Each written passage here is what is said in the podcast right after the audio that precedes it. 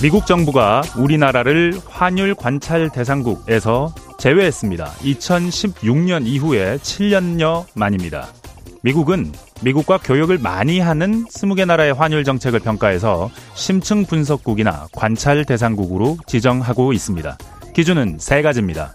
우선 대미 무역 흑자가 150억 달러를 넘을 때 그리고 경상수지 흑자가 국내 총생산의 3%를 넘을 때 마지막으로 외환 시장에서 GDP 2%를 초과해서 달러 사들이는 걸 1년에 8달 이상 할 때. 풀이하자면 미국 상대로 흑자 내면서 잘 사는 나라는 외환 시장에 개입하지 마라고 겁주는 제도인 겁니다. 안 지켜본다니 일단 다행입니다. 그런데 그 이유를 들어보니까 좀 껄쩍지근한 마음도 듭니다. 위 요건 가운데 두 번째, 국내 총 생산의 3%를 초과하는 경상수지 흑자. 이게 충족이 안 됐다는 얘기였거든요. 쉽게 말해서 요즘 한국 수출이 좋지 않으니 안 지켜본다. 안 무서우니 봐준다. 이 얘기인 겁니다. 이 소식에 오늘 원화값이 좀 떨어지기도 했었습니다. 안 지켜본다니까 좀 강세가 됐다는데 그럼 우리 경제 도움이 될지 오늘 초대 손님께 여쭤보겠습니다. 안녕하십니까? KBS 기자 서영민입니다. 경제쇼 출발하겠습니다. 유튜브도 함께 가시죠.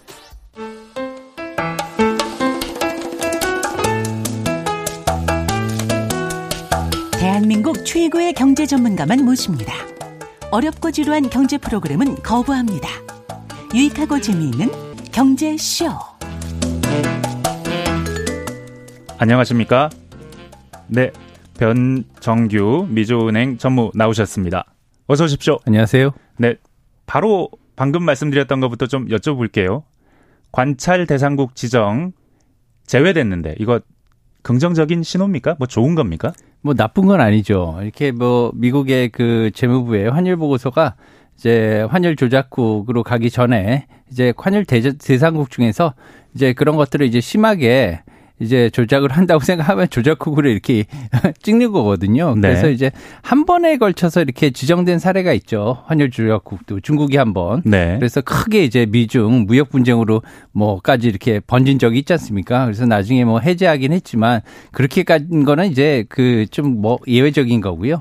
환율 그 관찰 대상국에 들어간 것만으로 해도 이것을 갖다가 굉장히 이제 그 주의 깊게 보겠다는 건데 거기서 빼버렸으니까 이제 우리는 이제 환율 조작에 관해서는 거의 이제 관심이 없다. 이렇게 해서 긍정적인 거죠. 그리고 네. 이제 그 이런 리포트를 이제 계속 나오게 되면 우리나라도 굉장히 신경 쓰이지 지 않겠습니까? 그래서 이제 한국은행에서 정기적으로 이것을 또 공개를 해요. 예전에 이제 공개를 안 했잖아요. 네. 개입을 하고 난 다음에 공개를 안 했는데 이제 저희들도 다 알 수가 있습니다. 얼마나 이제 그 개입을 했는지 네. 이제 투명하게 투명성을 유지하라 그래서 이제 공개를 하고 있습니다. 사실은 최근에는 우리나라는 외환 시장에 개입할 때 원화 가치를 약하게 만들려고 개입하는 게 아니고 너무 약해져서 겁나서 원화 가치를 좀 더 강해지게 하는 방향으로 반대 방향으로 개입을 좀 더 많이 해서 너무 당연한 얘기 아닌가 싶기도 하고 그렇습니다. 맞습니다. 네. 일단은 그렇게 됐는데 근데 시장에서 받아들이기에 혹시 이게 뭐 시장이 받아들이기에 뭐 어떤 반응성이 있는 이슈인가라고 봤더니 오늘 코스피는 내렸고요. 한 0.9% 정도 내렸고 환율도 1310원으로 마쳤네요. 뭐 이 정도면 뭐 이것 때문에 영향이 있었다라고 보긴 어려운 거겠죠. 네, 직접적으로 그것 때문에 환율 주작국 뭐 관철 대상국 이것 때문에 이제 그 금융시장에 영향을 많이 끼쳤다 이렇게 보기는 좀 어렵고요. 네. 그거보다 이제 다른 요소들이 이제 어 지난주에 FOMC가 끝났지 않습니까? 네. 이제 FOMC 영향이 아직 그 여진이 계속 되고 있다 네. 이렇게 보시면 될 것 같아요. 지난주에 이제 FOMC가 워낙 어, 비둘기적으로 이렇게 받아들여졌어요. 네. 그 가장 큰 중요한 점은 이제 그 연준이 그 9월 달에 9월 달에 점도표를 네. 발표를 했는데 점도표에서 위원들이 올해 말까지 한 번 더 인상하기로 이렇게 일반적으로 점을 찍어놨단 말이에요. 네. 근데 다시 기자들이 물어보니까 어 그때는 한 번 더 올릴 것 같은데 그러면은 연말까지 이걸 한 번 더 올려야 되는 거 아닌가요? 이렇게 물어봤더니 네. 아 그때는 그때고 지금은 지금이다.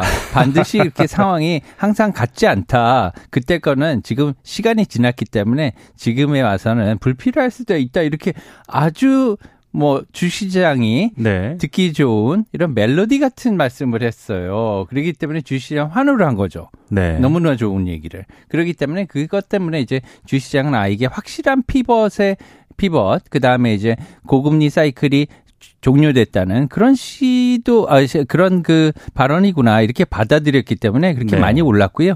이번 주에는 이제 그 너무 많이 올랐기 때문에 약간 또 반대 그 상황이 조금 일어나면서 이렇게 네. 좀 정상화의 그 자리를 차지하는 것 같아요. 사실은 저희는 우리나라는 이번 주 증시를 해석할 때 공매도를 빼고 해석하기는 상당히 어렵거든요. 굉장히 어렵죠. 네, 첫날 한 130포인트 넘게 올랐고 그 뒤로 한 절반 조금 넘게 이틀 동안 떨어진 겁니다. 그러면 공매도 아, 잠정 중단의 효과가 그 정도인 걸로 보면 됩니까? 아니면 앞으로 뭐 어떻습니까? 공매도와 관련해서는 워낙 많은 얘기들을 많이 나누긴 했지만 짧게 좀 듣고 간다면 어떤 뭐 말씀? 공매도가 뭔지 사실은 이제 그 시청자들께서는 모르시는 분들도 있을 거예요. 이게 빌려서 판다, 빌려서 판다, 공매도잖아요. 빌려서 파는 건데요. 없어도 파는 거예요. 사실은 없으면 팔 수가 없는데 빌려서 팔면 됩니다. 이제 빌려서. 근데 빌리지 않고 공매도 불법 공매도는 이제 기관들도 빌리고 난 다음에 이것을 공매도를 쳐야지 되는데 공매도를 쳐요. 공매도 쳤는데 나중에 알고 봤더니 빌린 게 없어요. 기록이. 네. 예, 이것이 이제 문제가 됐던 거죠. 그래서 네. 사실 이런 것들 관련한 그 제도나 이런 것들은 좀 잘 정비를 했으면 좋겠어요. 왜냐하면은 이러한 그 제도 자체를 왜 없애느냐 하는 기관들이나 외국인들의 그러한 그 얘기도 이해가 됩니다. 왜냐하면 있는 제도를 갖다 왜 없애냐. 다른 나라는 다 있는데 이것도 들을 수 있죠. 네. 그렇지만 한편으로는 이것을 악용해 가지고 뭐 그 같은 이제 뭐 공정한 그러한 그 뭐 조건에서 경쟁을 하는 게 아니라 이제 자기네들은 이제 공매도를 이렇게 불법으로 하고 그러니까 개인들도 화가 나는 건 당연한 거죠. 그래서 이런 것들을 네. 조금 더 공정하게 운영의 의미를 살리면서 법을 조금 개정했으면 좋겠다 이렇게 생각을 하고요. 이에 대한 그 영향은 앞으로 조금 두고 봐야 되겠지만 주식의 시장에서 직접적으로 이게 뭐 상승 요인으로 작용한다 이렇게 보기는 좀 어려울 것 같습니다. 음. 네. 알겠습니다. 사실 뭐 공매도와 관련해서는 얘기를 많이 했으니까 오늘은 네. 전문님께 정말 물어보고 싶은 고견을 한번 여쭤보겠습니다. 사실은 이제 올해는 더 안 올릴 것 같다라는 분위기가 뭐 이제 지배적이게 된 것 같습니다. 네. 음, 내년입니다. 내년. 사실은 네. 9월달 FOMC 뒤에 higher for longer 좀더 오래 지금의 고금리를 지속합니다라는 말, 요 말 때문에 시장이 요동을 쳤었는데 그때 내놓은 방금 말씀하셨던 그 점도표 보면요. 내년에 한 단계밖에 안 내려갑니다. 안 올라간다는 전제로. 일단 9월 점도표 기준으로 보면. 네. 그러면 0.25%포인트밖에 안 내리고 여전히 5% 수준으로 1년 내내 간다는 얘기거든요. 네. 그렇게 갑니까? 글쎄요, 굉장히 높은 금리죠. 지금도 네. 뭐 기업들이나 여러분들 가게들이 너무 힘듭니다. 굉장히 힘들지 않습니까? 뭐 5% 미국 기준금리가 이렇게 되면 우리나라도 지금 뭐 기준금리가 3.5%인데 어 굉장히 높은 상황에서 어 한국은행도 내릴 수 있는 그런 복이 많이 없어요. 버퍼가. 그렇게 되면 네. 우리나라도 계속해서 이렇게 높은 금리가 유지된다면 기업 활동에도 문제가 생기고 그렇게 되면 침체가 올 수도 있거든요. 네. 그렇지만 어, 이러한 금리가 인하는 보통 어, 일반적으로 이렇게 그 침체가 조금 조금씩 오면서 오면서 중앙은행도 그때 가 가지고 금리를 조금 조금씩 내리는 이러한 현상이 일반적인데요. 그렇게 나오지 않습니다, 보통. 예, 그렇게 안 아. 나오고 실제적으로는 어떤 네. 신용 사태가 발발해서 급작스럽게 내리는 경우가 일, 많이 있었죠, 이때까지. 예상할 수 있는 방향으로 일은 전개되지 않는다. 네, 경제학적인 이론과 실무는 반대로 이렇게 같이 가는 경우가 많지 않지 않습니까? 그래서 네. 다른 경우가 많이 있어요. 그런데 이번의 경우에서도 내년에 가서 이제 이제 봐야 되겠지만 경제에 굉장히 지금 부담을 안고는 있는데 특히나 지금은 미국이 굉장히 좋을 것이라고만 얘기를 하지 않습니까? 네. 뭐 속된 말로 그 다른 경제는 기대를 안 걸어요. 유럽을 갖다가 기대를 거는 사람 거의 없지 않습니까? 한국도 중국도 너무 어렵습니다. 그렇죠. 네. 한국, 중국, 일본은 거의 버린 상태 같고요. 지금 그렇게 네. 지금 다 이렇게 생각을 하고 있는데 미국 너만은 이렇게 바라기를 하고 있어요. 그래서 굉장히 굳건하게 믿고 있는데 저는 뭐 그렇게까지 생각하지는 않아요. 미국 같은 경우에도 증시가 이제 지금 이제 QT, QT가 조금 이제 네. 조금 조금씩 이제 뭐 진행이 되면서 양적 긴축 예예 예, 양적 네. 긴축이 지금까지 사들였던 자산을 다시 내다 팔고 있다 이 말인 거죠. 맞습니다. 네. 이제 미국이 어 경기를 부양하기 위해서 중앙은행에서 어, 중앙은행에서 채권을 갖다 샀지요, 많이. 네. 이제 시중에 채권을 많이 사줬습니다. 이 채권을 사주게 되면은요, 이 채권은 종이지 않습니까? 증서. 증서를 중앙은행인 어, 연준이 받고 그 대신 돈을 갖다가 상대방한테 주게 되죠. 그렇기 네. 때문에 미국에 돈이 많이 풀리는 그런 효과가 있게 됩니다. 그래서 이제 부양을 많이 했었던 것인데요. 유, 유동성을 이제 많이 지원한 거죠. 그렇게. 네. 그렇게 이제 9조 달러까지 어, 확대가 됐었습니다. 올 초가 초에 네. 9조 달러면 엄청난 돈이에요. 상상할 수 없는 돈입니다. 예, 경단입니다. 네. 우리나라 돈으로. 미국 9조 달러 미국의 GDP의 약 3분의 1이 넘는 수치죠. 네. 굉장히 큰 돈입니다. 엄청난 돈인데요. 이런 돈을 갖다가 어 예전에는 한 4조 달러가 못, 못 됐어요. 코로나 이전에. 네. 그래서 단순 집계라고 본다면 5조 달러 이상이 풀린 거죠. 3년 만에. 3년 만에. 예, 굉장히 빠른 속도로 어 진행이 된 겁니다. 그래서 예를 들면은 그 리만 사태 있었잖아요. 2008년. 우리, 예, 2008년 리만 사태하고 비교하자면 그때는 얼마 늘어나지도 않았어요. 당장 전무님께서 말씀해 주길 지금까지 4조였는데 이번에 5조도 태워서 9조 달러가 됐다고 했으니 예, 예. 그동안 4조밖에 아니었으니 얼마 아닌 거죠. 얼마 지금. 아닌 거죠. 네. 그때 그 전에도 뭐 더 적었지만 조금 늘어나도 그렇게 많이 늘어난 건 아니거든요. 네. 근데 이번에는 굉장히 빠른 속도로 리만 당시보다 훨씬 빨리 어 돈을 풀었고 더 많이 풀었죠. 그래서 굉장히 급하게 많이 푸른 그런 감이 없잖아 있습니다. 게다가 그 올 초에 이게 9조 달러 가량 됐었는데요. 어, 지난달에 처음으로 8조 달러 이하로 내려갔습니다. 엄청 많이 줄였다고 볼 수 있는 거죠. 조금 많이 줄였죠. 네. 아직도 이제 갈 길은 멉니다. 그 전에 이제 4조 달러이기 때문에. 그러네요. 3년 만에 5를 늘렸다가 1을 뺐으니. 네. 그래서 네. 이제 연준의 배가 이렇게 불렀었는데 이 채권으로 가득 찬 거죠. 채권을 너무 많이 먹었죠, 이제. 네. 그랬다가 채권을 조금 조금씩 토해내고 있는 거예요.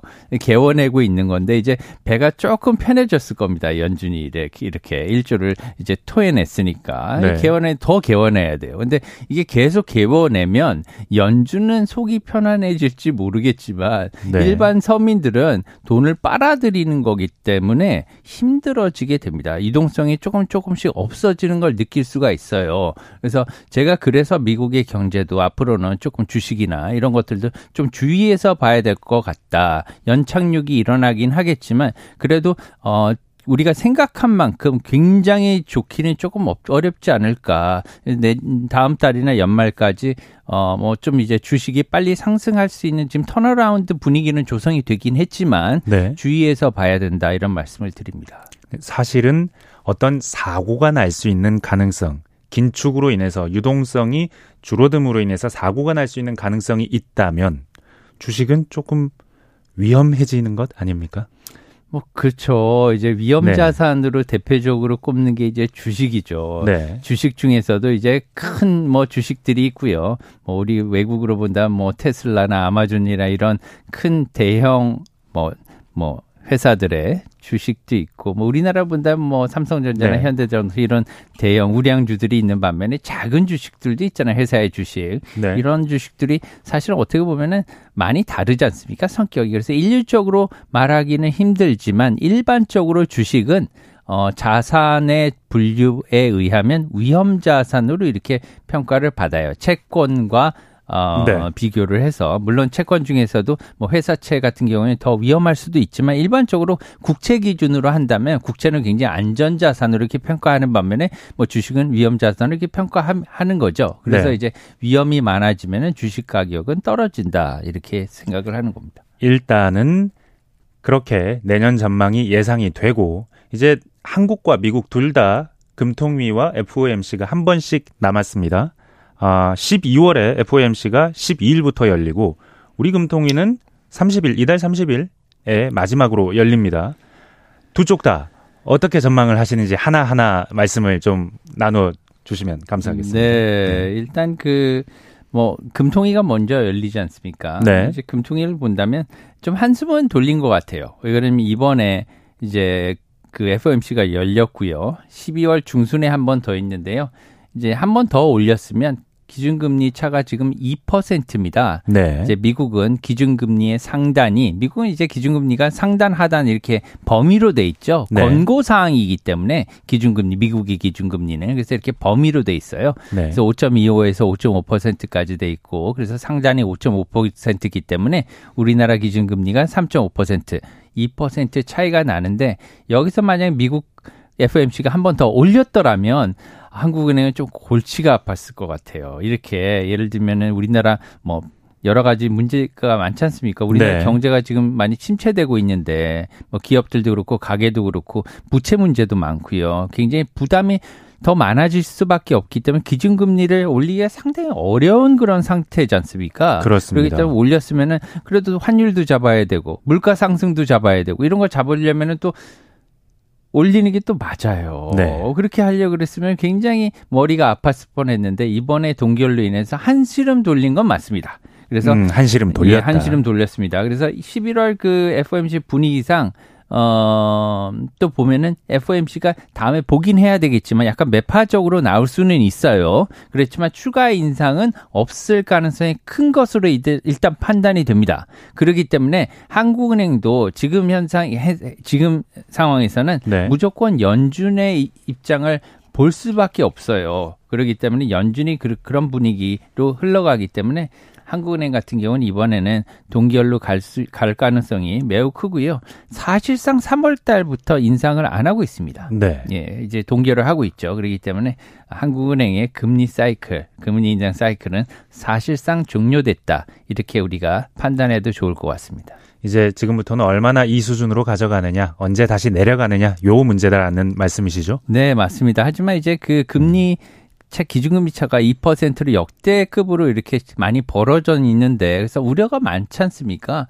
우리나라 더 올려야 되는 거 아니냐. 근데 더 올리면 이렇게 부담이 또 가계 부채라든가 아니면 기업들의 이제 조달 금리가 높아지기 때문에 네. 어, 좀 많은 어려움이 있어요. 그런데도 불구하고 지금 아직까지는 괜찮은 이유가 뭐냐면 실질 금리를 본다면 물가 상승률이 네. 미국이 더 높았기 때문에 그렇게 주는 영향이 많이 큽니다. 그래서 실질 금리를 따지면은 어, 실제 이제 기준금리나 어, 물 어, 실제 금리에서 이제 물가 상승률을 제외한 금리를 따져봤을 때 두 나라의 10년물 국채의 실질 금리를 따져봤을 때는 어, 이번 달 기준 네. 한 2%뭐 조금 언저리 됩니다. 네. 조금 뭐 한국이나 미국이나 어느 쪽이 조금 높은 건 있는데 차이는 좀 있지만 거의 비슷하게 2%를 어, 선회하고 있어요. 그렇기 네. 때문에 그 실질 금리는 비슷하기 때문에 지금까지는 아직까지는 투자 가치 면에서는 큰 차이가 없기 때문에 어, 아직까지 큰 변화는 없다 이렇게 말씀을 드립니다. 네. 사실 뭐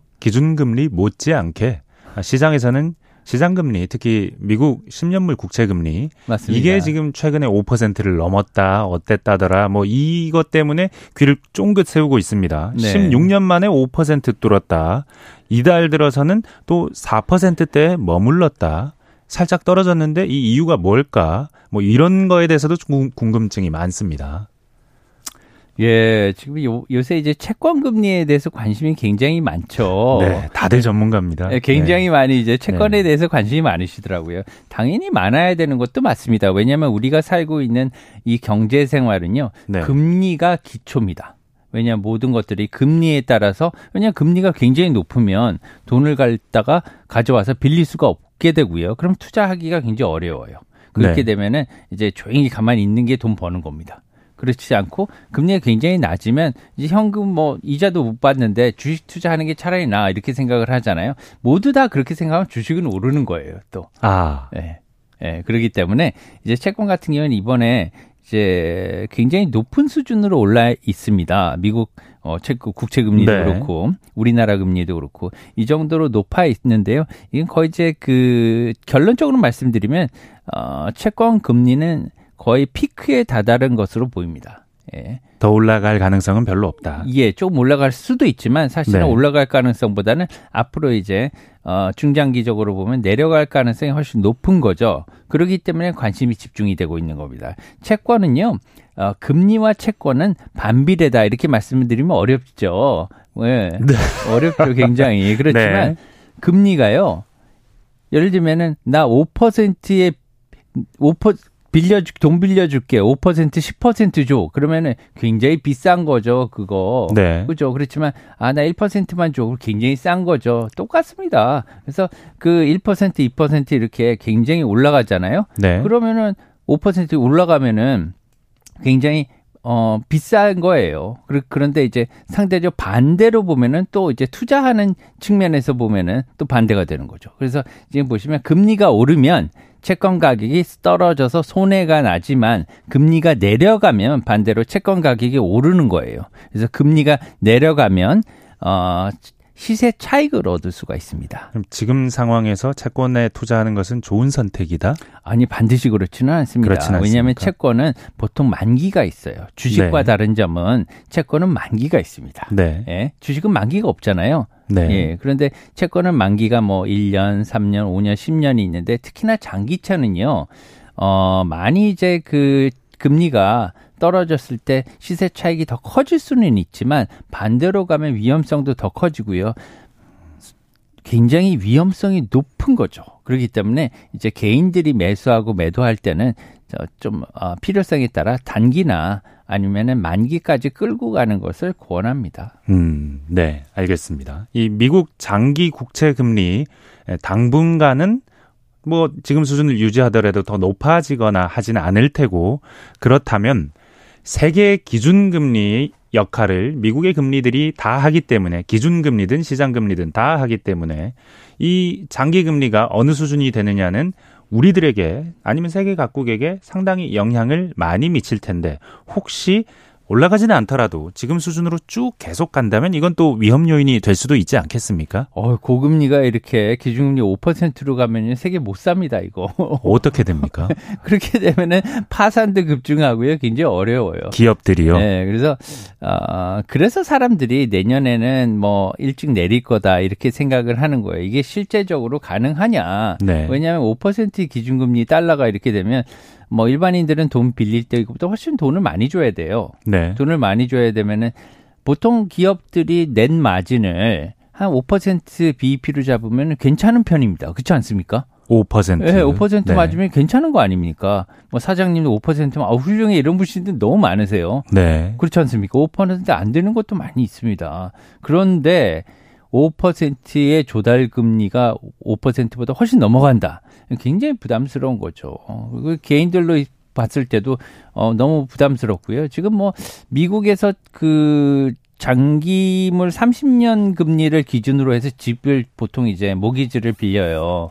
이제 보통 미국은 90%까지도 이제 그 돈을 빌려주지 않습니까? 네. 뭐 주택담보대출하고 비슷한 거죠. 거기는 이제 뭐 장기 이제 채권으로 이렇게 빌리는 거니까요. 기준으로 해서 그래서 그 빌릴 때 이제 보통 이제 30년 모기지를 이렇게 많이 빌리는데 그러면은 굉장히 부담스럽지 않겠습니까? 지금 금리가 뭐 7%, 8% 넘어간다 뭐 이런 얘기가 나오더라고요. 어, 그렇게 넘어갈 수밖에 없죠. 왜냐하면 일단 뭐 미국 그 위험이 없는 이 무위험 금리, 미국의 뭐 국채 금리 30년에 개인별로 또 신용이 다 다르지 않습니까? 신용이. 네. 그러니까 신용 프리미엄을 또 얹어야 돼요. 신용 아. 프리미엄을 또 얹고요. 또 마진이 또 있어야 되잖아요, 은행에. 네. 은행도 또 또 밥 먹고 살아야 됩니다. 그래서 은행 마진 얹고 이렇게 되면 뭐 그 정도 될 수밖에 없겠죠. 네. 사실 뭐 금리가 높으면 당연히 사업하는 사람도 힘들 거고 어디에선가 문제가 발생할 겁니다.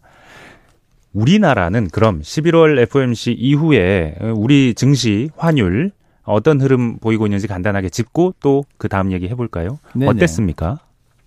뭐 환율 같은 경우에는 어, 어 7월달 이후에 굉장히 높았었어요. 이제 1,300원 이상으로 이제 한 3개월 정도 계속해서 이제 1,350원까지도 올라가면서 굉장히 고환율 때문에 많은 우려가 있었죠. 네. 이렇게 했고 이제 앞으로 이런 고환율이 뭐 normal이 되는 게 아닌 것이냐 이런 우려도 많이 있었는데 다행히 조금 내려가긴 했습니다 이번에 그래서 네. 1,300원 어, 선 조금 위에서 올 어, 지금 거래가 되고 있는데요. 지금 그 연말까지는 지금 상대 통화들이 많은 약세를 겪고 있어요. 이제 달러 같은 경우에도 강하다. 뭐 어떤 통화가 강하다 그러면은 다른 통화가 약해지니까 상대적으로 강한 거 아닙니까? 네. 예, 그렇게 뭐 달러의 상대 통화로 가장 적합한 통화들은 뭐냐 이렇게 보면은 이제 달러 인덱스라고 보통 있어요. 네. 거기에 이제 가장 그 가중치가 많은 게 이제 유로입니다. 네. 유로화가 이제 한 57%가 넘기 때문에 유로화가 가장 영향을 많이 끼치는데 유로가 요새 별로 힘이 없어요. 아. 경제가 안 좋고 특히나 유로 경제에 뭐 가장 뭐 대들보 같은 독일이 어 유럽의 병자라는 뭐 닉네임을 가지고 요즘 워낙 독일 경제가 안 좋다는 얘기가 많이 나와서 그, 그건 전 세계 경제가 안 좋다는 얘기하고도 비슷하게 갈 것 같아서 불안한 마음이 들고 그렇습니다. 그러니까요. 네. 특히나 뭐 소비 같은 경우가 이제 중국에서 많이 네. 소비를 해줬기 때문에 어, 글로벌 경, 경제에 뭐 어, 많은 그뭐 영향을 미쳤다는 거는 부인할 수 없을 것 같아요. 네. 왜냐하면은 소비, 투자, 그 다음에 이런 것들이 다 각기 한 축을 다 담당을 하고 있는데 소비가 글로벌적으로 본다 많이 줄은 거잖아요. 네. 그렇기 때문에 기업들도 그에 상응하는 그런 대가를 조금씩 치르고 있는 거고요. 반면에 이제 에너지 측면에서도 뭐 유럽에서는 많은 그 영향을 받았던 것 같습니다. 지금까지 러시아 뭐 우크라이나 사태로 인해서 러시아의 가스에 대한 우, 의존도가 매우 컸었는데 네. 어 러시아 가스가 사실은 이제 그 싸서 쓴 거예요. 싸서 네. 싸서 이제 그 전쟁 이전에는 이제 가스를 본다면은 이제 한 단위당 보통 이제 20달러 미만으로 거의 이렇게 썼었거든요. 브렌트유가 네. 뭐한 80불 이렇게 했으니까 한 4분의 1도 안 되는 가격이니까 그때 당시 예전에 독일하고 러시아랑 이렇게 파이프관을 매설하고 할 때 노르트 스트림. 어, 그럼요. 네. 그래서 이제 만들 때 어우 이게 가스가 4분의 1도 안 되는데 이걸 수로 만들면 정말 우리나라 기업과 경제가 채산성이 높아지지 않겠느냐. 항상 에너지는 싸고 효율적이어야 되지 않습니까? 네. 그것 때문에 썼는데 웬걸 전쟁이 터지니까요. 이게 300 350불까지 올랐습니다.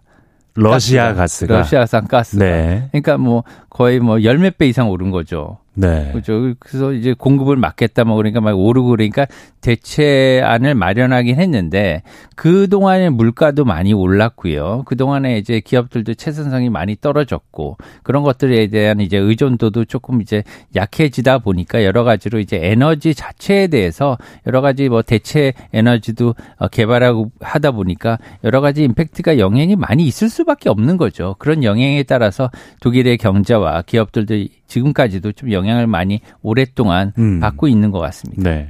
저희 뭐 FOMC 이후에 우리 증시 환율, 환율 특히 조금 안정되는 모양이었다라고 네네. 말씀을 해 주셨는데 엔화 같은 경우에는 조금 이제 네. 150엔 달러당 150엔을 넘기면서 이제 엔화는 계속해서 좀 약해지는 그런 모습을 보고 있어요. 원엔 재정 환율이 900원이 안 되더라고요, 요즘. 예, 860원대 초반까지 네. 갔다가요. 깜짝 놀랐습니다. 네, 지금 뭐 870원 100엔당 870원 조금 아래에서 860몇 원 이렇게 거래되고 있습니다. 아, 네. 많이 싸죠.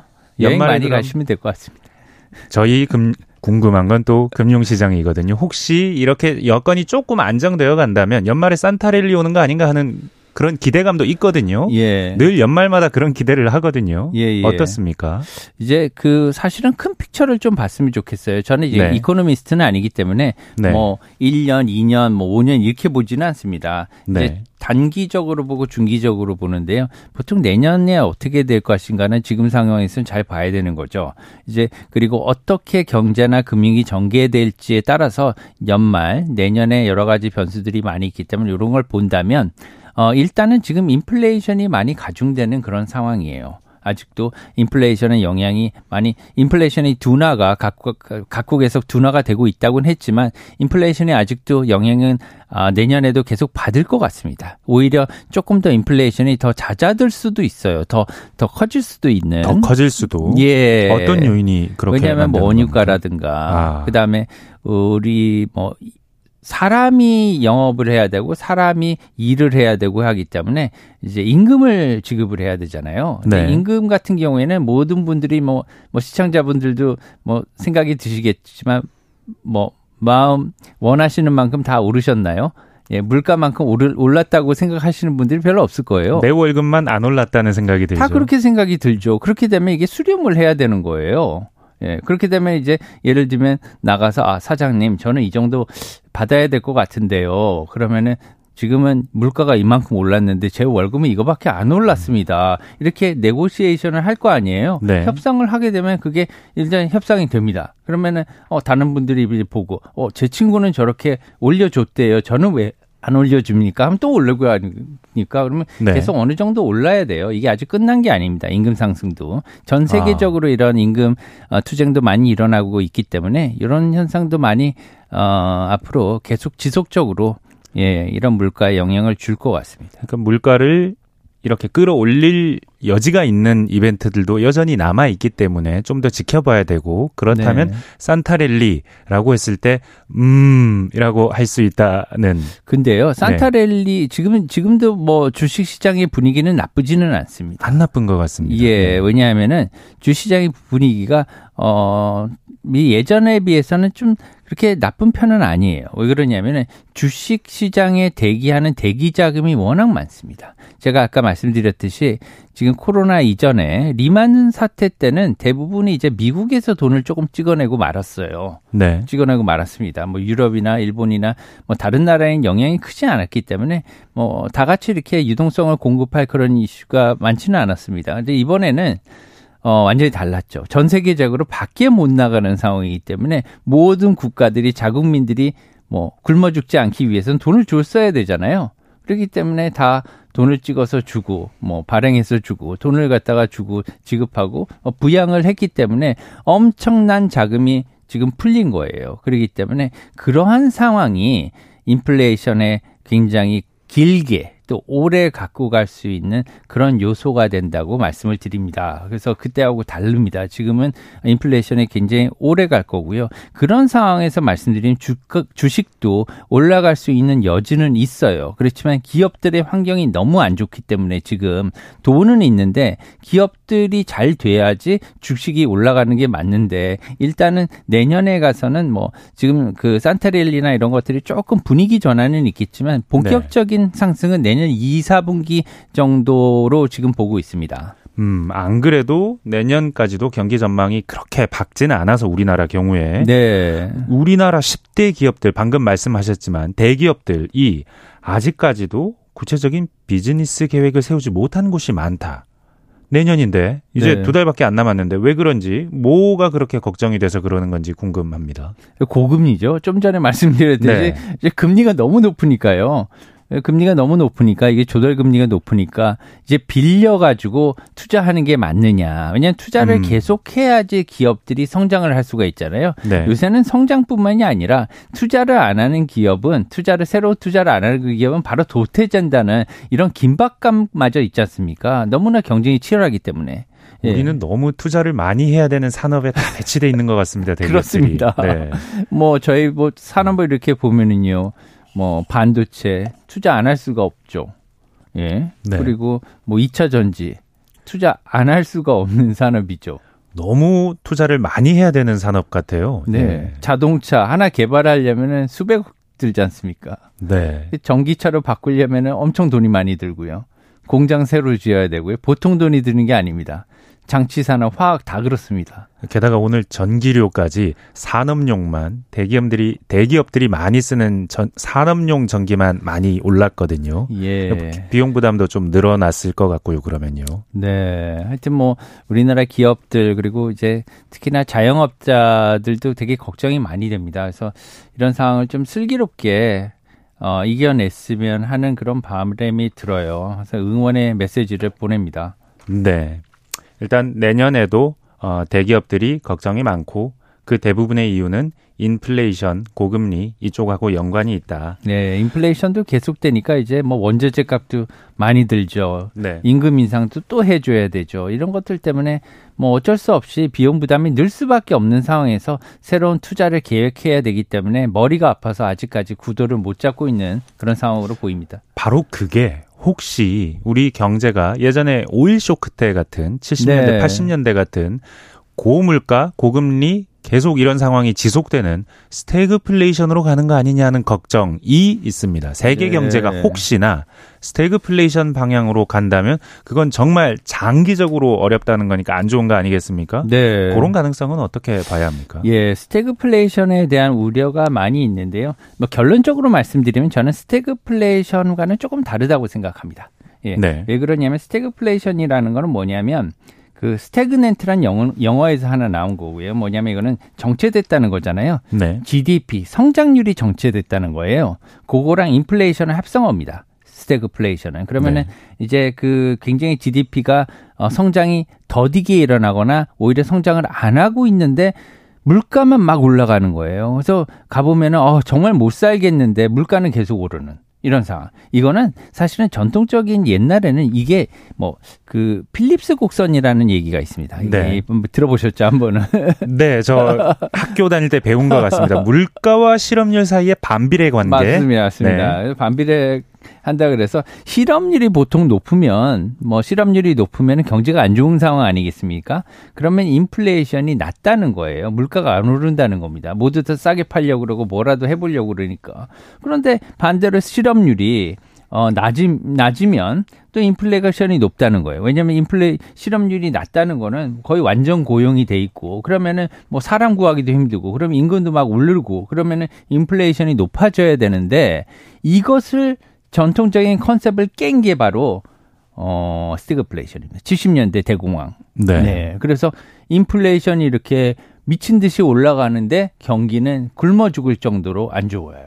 네. 이런 상황이 와서 그때 당시에 사람들이 아 이런 경우도 있구나 그래서 스태그플레이션을 어, 얘기를 했는데요. 기본적으로 본다면 내년부터는 스태그플레이션이 제가 아니라고 생각하는 이유는 뭐냐면 경기는 안 좋아질 수가 있습니다. 일시적으로 조금 안 좋을 수가 있는데 이 유동성이 너무 많이 지금 남아돈다고 얘기를 했잖아요. 돈이 네. 갈 곳이 없는 거예요. 돈이 없는 게 아닙니다. 돈이 갈 곳이 없기 때문에 이제 보통 자산이 다 떨어져야 돼요. 자산 가격들이. 네. 이제 스태그플레이션이 일어나면 어떻게 돼야 되냐면 모든 사람들이 아, 주식도 다 떨어질 거야. 주식 안 좋아. 채권이요? 채권 투자해도 안 됩니다. 왜냐하면 인플레이션이 폭등하기 때문에 네. 예를 들면 옛날 바이마르 공국이나 이런 시기 때 돈을 갖다 갖고 있으면은 이거 사실 어떻게 보면은 휴지 조각이잖아요. 그렇기 때문에 이거 필요 없는 거예요. 채권을 갖고 있어도 나중에 휴지 조각이 됩니다. 만기에 가서 100만 원짜리 채권을 10년짜리 갖고 있으면 10년 뒤에 물가가 너무 올라가지고 10만 원 받으면 이건 그냥 휴지죠. 네. 아무것도 못 사는 상황. 그러면 채권도 안 되는 거예요. 그러면 저 모든 사람들이 금은방으로 막 달려가야 돼요. 예. 달려가서 달려가서 금을 무조건 막 쟁여놔야 되는 겁니다. 왜냐하면은 자기의 가치를 자산 가치를 보존하기 위해서는 금인 같은 확실한 담보 가치가 있는 것이 아니면 안 되는 거죠. 현금도 이렇게 예를 들면 휴지 조각이 되는데 네. 그리고 자산도 예를 들면 부동산 같은 경우도 안 되는 거예요. 부동산도 예를 들면 가치가 계속 떨어지기 때문에 네. 유일한 방법은 금을 사는 방법인데 제 생각에는 지금 돈이 그렇게 적은 게 아니에요. 그리고 어 가치 가치가 앞으로 어 떨어질 것이라고 생각하지도 않습니다. 그 자산 네. 가치가 네네. 그렇게 된다면 뭐냐면 모든 자산의 가치가 앞으로 방향이 어, 다 떨어지는 게 아니라 제각각으로 변할 거라고 생각합니다. 뭐냐면 금융자산 같은 경우는 인플레이션 때문에 떨어질 것으로 생각해요. 금융 자산은 예, 주식이나 특히나 채권 같은 경우에도 제가 아, 장기채 투자를 뭐, 뭐, 돈이 이제 많이 여윳돈이 있으신 분은 장기 그 채권에 만기로 이렇게 묻어두셔도 되는데 어, 그걸 갖다 단기로 운영하실 분들은 장기채에 묻어두면 어떤 결과가 있냐면 인플레이션이 높아지면 어, 채권의 가격이 어, 싸진다고 아까 말씀을 드렸잖아요. 맞습니다. 예, 네. 물가가 나중에 되면은 그만큼 가치를 뭐 못 받기 때문에 그렇죠. 그래서 그렇기 때문에 채권 같은 거보다는 어, 나중에는 이제 실물 자산 같은 것들이 많이 오를 소지가 있다는 거예요. 뭐 부동산이나 그쵸. 이제 그런 것들이 이제 지금은 굉장히 뭐 여러 가지 문제가 많이 있어요. 그런데 그 내년 하반기부터 시작해서 한 1, 2년 후에는 보통 후행적으로 오는, 기- 오르는 경향이 있습니다. 실물 자산은. 네. 그렇기 때문에 내년 초반까지는 좀 보수적으로 투자를 했으면 좋겠다. 그래서 뭐 예를 들면은 어, 높은 금리의 예금이라든가 단기 채권이라 이런 것들을 갖다 보수적으로 하는 건 좋을 것 같고요. 내 그 중반기부터 시작해서 하반기는 부터는 조금 이제 투자 방향을 바꾸는 게 좋겠다. 일, 인플레이션이 많이 네. 높아지기 때문에 이렇게 생각을 하고 있습니다. 사실 환율 하면 변정규, 변정규 하면 환율.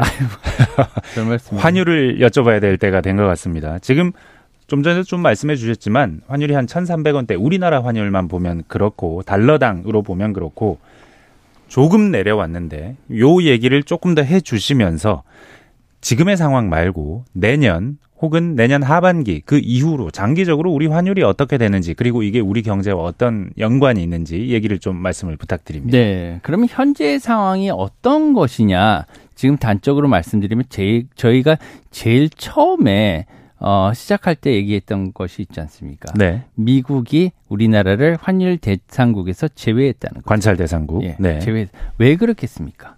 왜 그러냐면 지금은 우리나라가 어 원화를 원화를 네. 원화를 강하게 하는 방향으로 개입을 하는 거죠. 네. 약하게 하는 방향으로 개입을 하지 않습니다. 맞습니다. 그렇기 때문에 지금 우리나라를 관찰 대상국에 넣을 그런 명분이 없어요. 그렇지 않습니까? 이건 뭐냐 하면 예전에는 예전에는 환율 전쟁이라고 했었죠.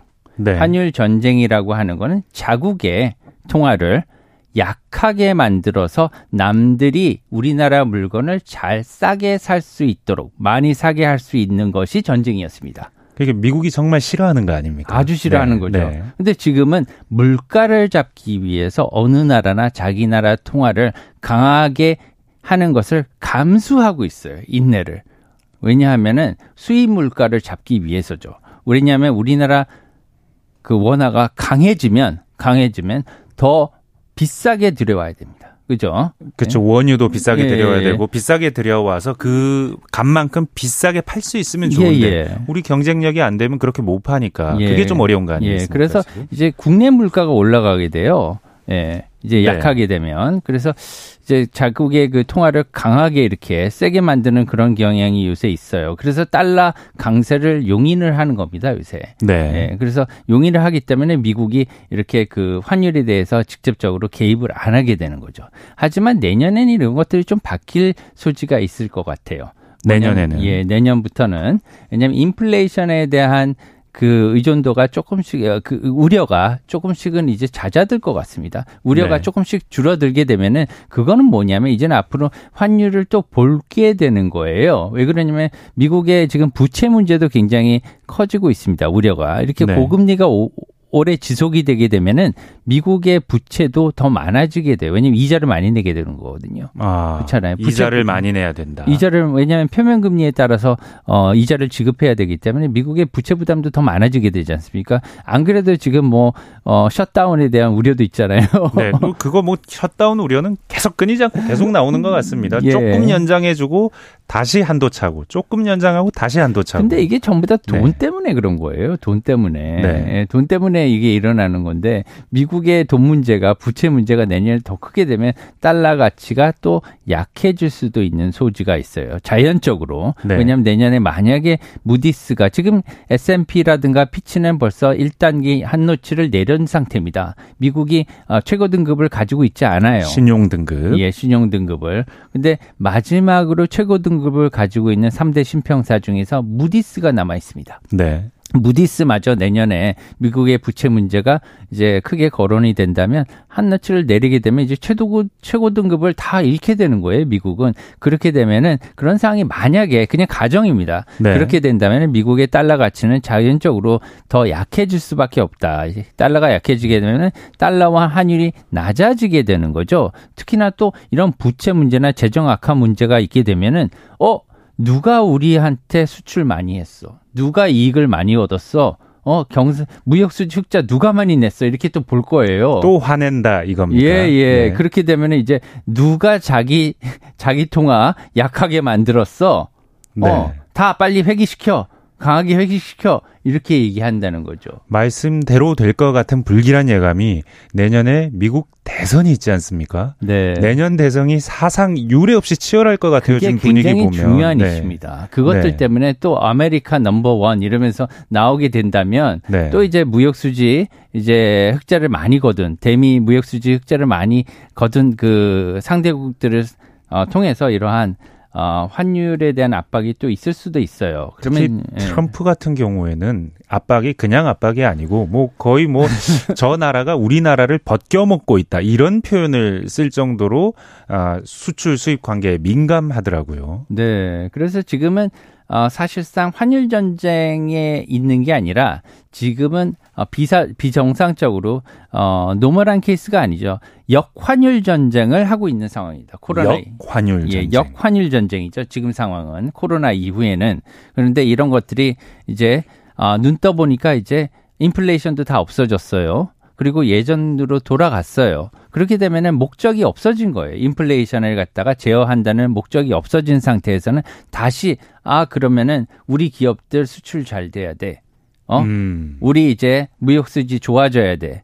누가 우리한테 무역 역조 많이 일으켰어. 이렇게 된다면은 다시 환율 전쟁으로 갈 수 있는 환율 전쟁이 옛날에 큰 화두였지 않습니까? 네. 그런 식으로 돌아갈 날이 역환율 전쟁이 언제였어? 이렇게 생각할 날이 또 있을 수도 있다는 것을 말씀을 드립니다. 원래 환율을 가지고 자국 통화를 약하게 만들어서 수출에 유리하게 하는 방향으로 했는데 네. 최근 올해는 역환율 전쟁 양상이 더 강했는데 네. 내년 언제쯤부터 다시 환율 전쟁 양상으로 넘어갈 가능성이 네. 있고 그렇다면 환율이 그에 따라서 움직일 것이다. 네, 역환율 네. 전쟁이 한 2년 이상 이렇게 지속이 됐죠. 네, 알겠습니다. 일본 일본 문제가 참 재밌습니다, 요즘. 네. 재정 환율이 오늘 기준으로 860원대 네. 뭐 안팎에서 움직이고 있는 것 같은데 전 이 숫자를 보고 깜짝 놀랐거든요. 800대에서 계속 이렇게 고정돼 있었던 게 몇 년 만인지 모르겠습니까? 왜 이렇게 되고 있는지 일본 경제가 좋다는데 네. 경제가 좋으면 사실은 자국 통화의 가치가 올라가야 맞는데 안 그런 것 같아서요. 요거는 모든 거는 다 금리 때문입니다. 금리. 예, 왜냐하면 뭐 모든 분들이 자기가 예, 은행 가서 예금을 해도 금리를 많이 줘야지 예금한 은행을 많이 주는 은행에 갈 거 아닙니까? 네. 근데 일본의 그 엔화는요 금리가 없어요 마이너스 금리입니다 지금 네. 그러니까 이자가 없는 통화가 인기가 있겠습니까 매력이 없는 거죠 달러는 아. 저렇게 기준금리가 5%가 넘는데요 뭐 맡겨놓으면은 계속 계속 높은 이자가 보장이 되고 늘어나는 돈이 늘어나잖아요 네. 달러를 예금을 해놓으면 그런데 엔화를 예금을 해놓으면 돈이 안 붙어요. 이자가 없어요. 사실은 900원 초반까지 내려왔을 때 얼마 전이죠. 그때 엔화가 이렇게 싸단 말이야? 언젠가 다시 오를 거니 지금 사자 해서 투자하신 분들이 많으세요. 그렇다고 들었습니다. 그분들 지금 어떻게 해야 됩니까? 글쎄, 엔화를 투자하는 방법이 엔화를 직접 뭐 환전해서 갖고 계시는 방법도 있고요. 뭐 여러 네. 가지 뭐 금융자산에 투자하신 분들도 있을 건데요.